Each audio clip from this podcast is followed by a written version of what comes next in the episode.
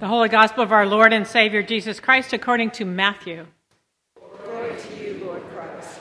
In those days, John the Baptist appeared in the wilderness of Judea, proclaiming, Repent, for the kingdom of heaven has come near. This is the one of whom the prophet Isaiah spoke when he said, The voice of one crying out in the wilderness, Prepare the way of the Lord, make his path straight. Now John wore clothing of camel's hair with a leather belt around his waist, and his food was locust and wild honey. Then the people of Jerusalem and all Judea were going out to see him, and all the region along the Jordan, and they were baptized by him in the river Jordan, confessing their sins. But when he saw many Pharisees and Sadducees coming for baptism, he said to them, You brood of vipers, who warned you to flee from the wrath to come? Bear fruit worthy of repentance. Do not presume to say to yourselves, We have Abraham as our ancestor. For I tell you, God is able from these stones to raise up children to Abraham. Even now the axe is lying at the root of the trees. Every tree, therefore, that does not bear good fruit is cut down and thrown into the fire. I baptize you with fire, with water for repentance, but one who is more powerful than I is coming after me.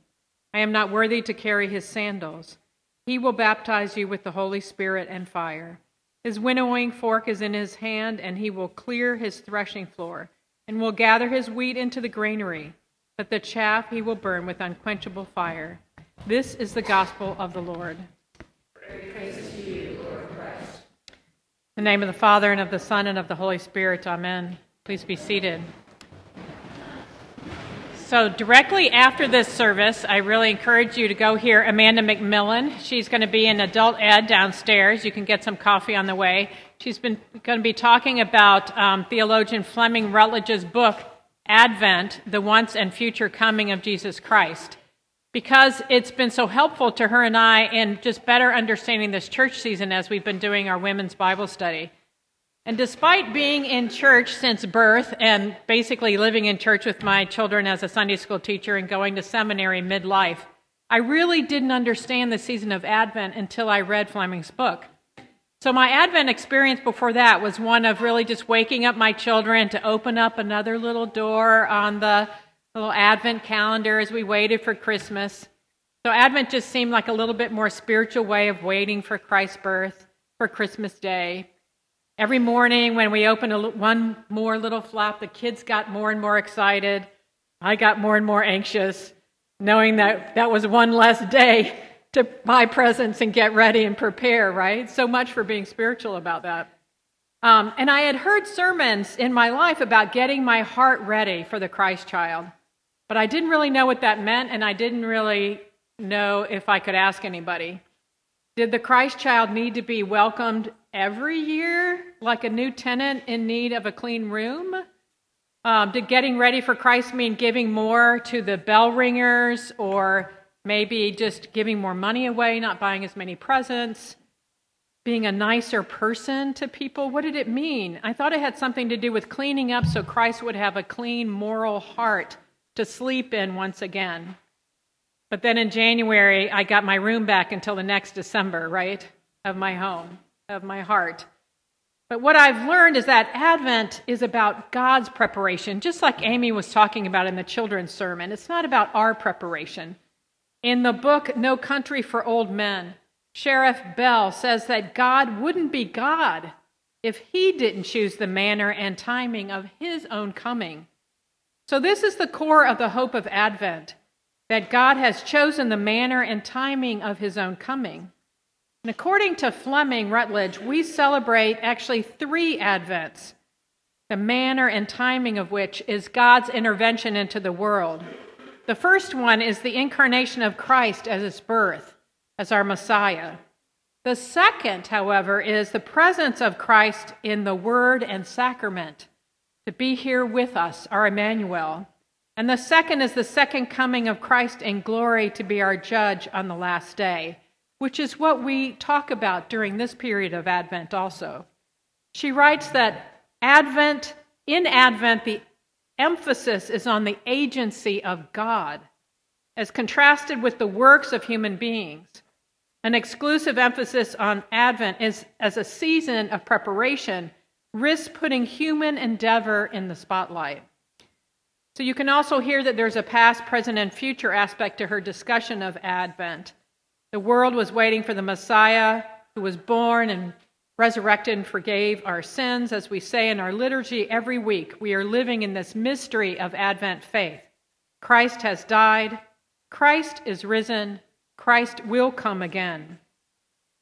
But then we wonder when will he come again?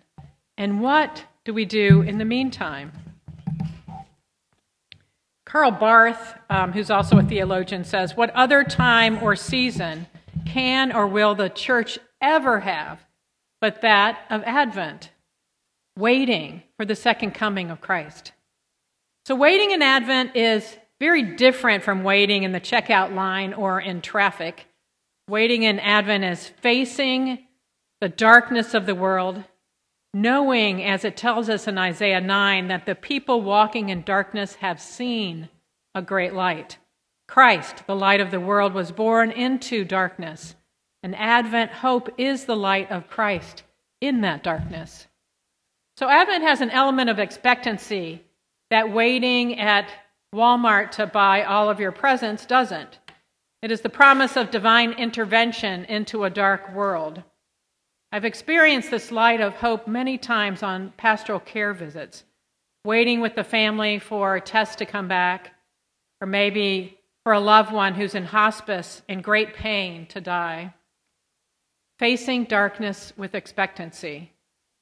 It can also be the time when you're waiting to grow up or waiting for your house to sell, or waiting for your wedding, waiting for a baby to be born, waiting for your spouse to come home, waiting for the day when the chemo ends, waiting for love, waiting for a new life to begin. So, the most distressing everyday waiting I have found, however, is laying in bed waiting to get to sleep. Uh, most often happens between Thanksgiving and Christmas, at least for me and another other people I talk to in the congregation, because our need for hope keeps us up at night. Maybe because we're all drinking too many gingerbread lattes, but most probably because we are worried that despite our best efforts, all will not be as the Christmas carols promise. The stockings may not be hung with care. The Norman Rockwell dinner may be burned. The Christmas card may be sent closer to New Year's. Relatives will annoy us. Our bank account will shrink. Somebody might be sick, and we have to get to sleep to deal with all of it. We believe that if we only manage well, our life will be merry and bright. But the difference between Advent's hopeful expectancy and holiday expectations is that true hope comes from outside of ourselves but expectations live in our heart's hall of judgment.